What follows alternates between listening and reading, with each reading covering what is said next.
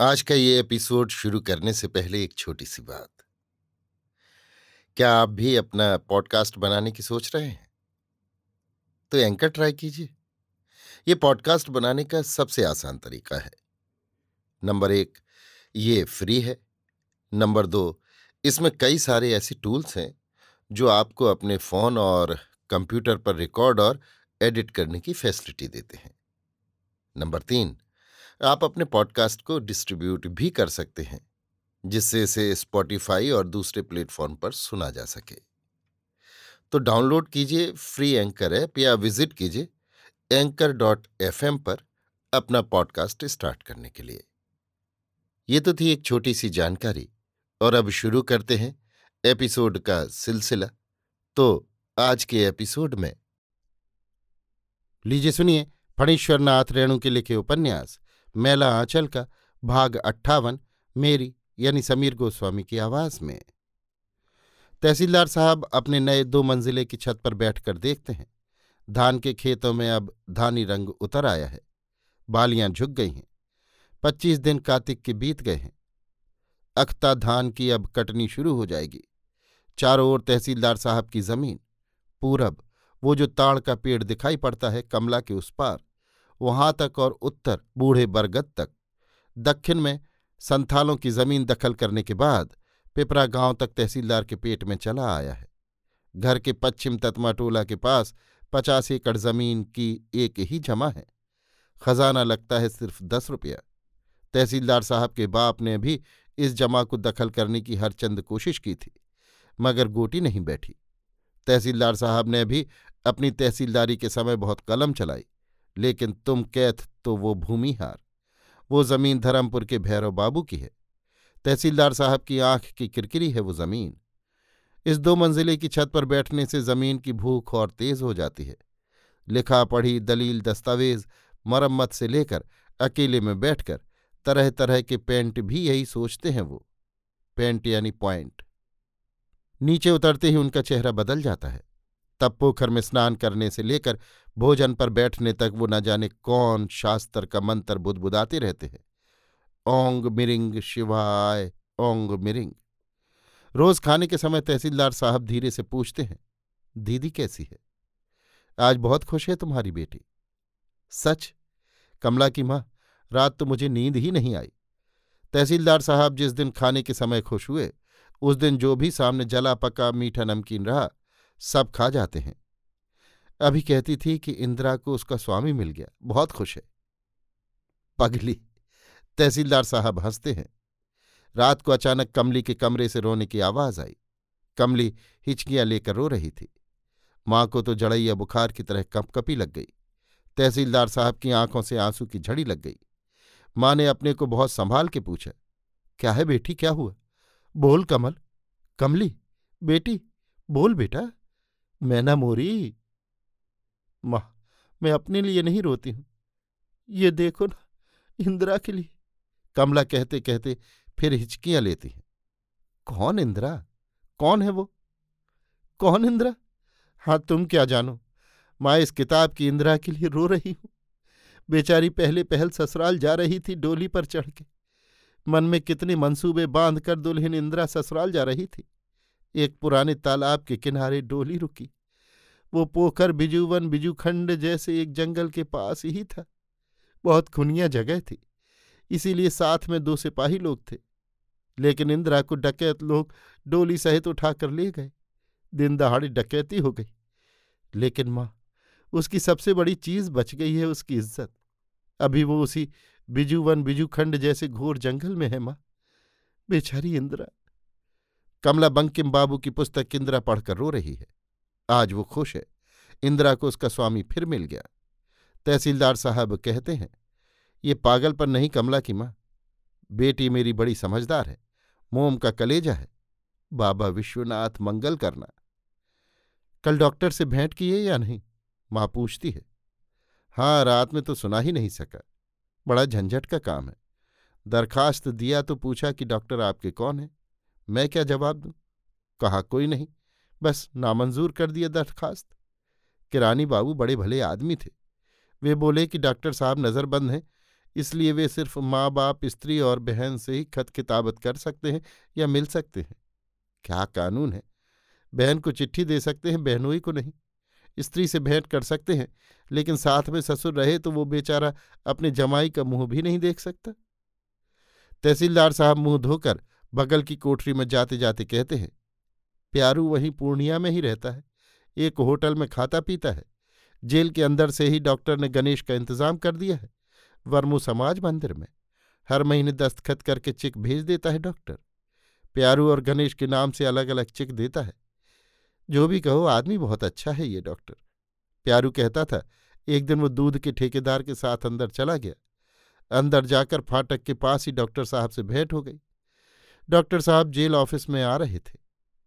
प्यारू को देखकर अचकचा गए डॉक्टर साहब। फिर कहा, क्यों आए? प्यारू ने कुछ जवाब नहीं दिया तो पूछा, मेरीगंज से कब आए हो? कमला कैसी है? ऐ? पूछा, डॉक्टर ने पूछा था। प्यारू ने क्या जवाब दिया? कमली की माँ एक ही सांस में उतावली होकर पूछती है। ना जाने क्या बता दिया उसने? नहीं, प्यारू बेवकूफ़ नहीं है। जवाब दिया, अच्छी है।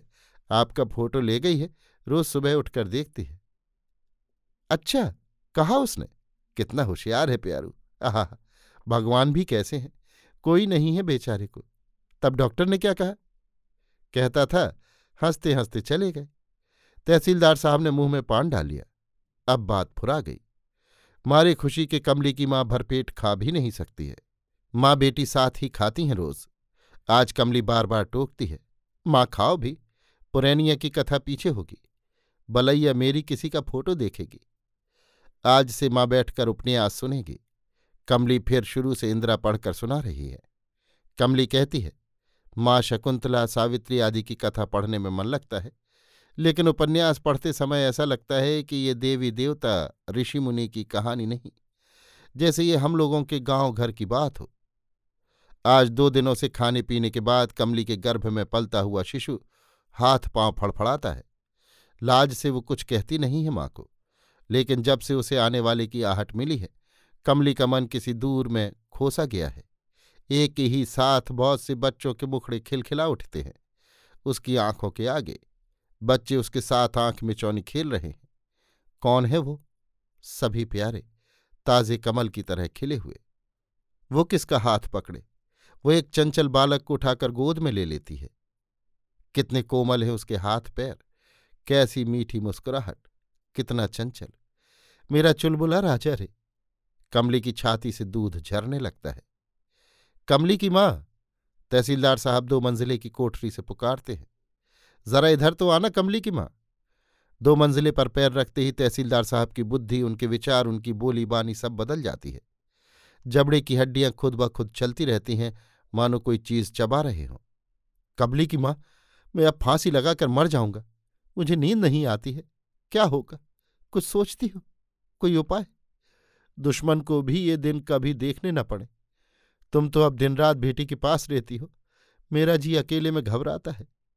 तुम्हारी नागिन बेटी ने ऐसा डसा है कि तहसीलदार साहब आवेश में आकर खड़े हो जाते छी, कमली के बाबू, कैसी बातें करते हो? चुप रहो तुम। तुम दोनों ने मुझे हट जाओ। कमली के बाबू बैठ जाओ। चिल्लाओ मत, लड़की सुन लेगी। सुन लेगी, हूँ बड़ी लाट साहब की बेटी आई है। कमली के बाबू? चप। बूढ़ी नौकरानी आकर कहती है, चाय पिए ले बजभे छथिन दाय नीचा। चलो। कमली अब भी रोज दोनों वक्त अपने हाथों से चाय बनाकर भेजती है अपने बाप को। कमली कहती है, बाबा एक सौ प्यालियों के बीच सिर्फ़ रंग देखकर मेरी बनाई हुई चाय पहचान लेंगे। नीचे के कमरे में बैठकर चाय की प्याली में चुस्की लेते ही तहसीलदार साहब की तनी हुई रगें ढीली पड़ जाती हैं। चेहरा स्वाभाविक हो जाता है। सेबिया की रजाई भरवा दो इस बार, नहीं तो बूढ़ी इस जाड़े में गठिया से नहीं उबर सकेगी। तहसीलदार साहब कहते हैं, तुम्हारी बेटी तुम्हारे लिए ऊनी गंजी बुन रही है। किताब खोलकर सामने रख लेती है, दोनों हाथों में सिलाई लेकर किताब में देख देख कर जब बिनने लगती है कमली तो लगता है हाथ नहीं मिसीन है। सच? आह, बेचारी। मेरे जैसे अभाके के घर में जन्म लेकर बचपन से दुखी दुख भोगती आ रही है दीदी मेरी। कमली की माँ, तुमको याद है जब सिर्फ़ एक साल की थी कमली?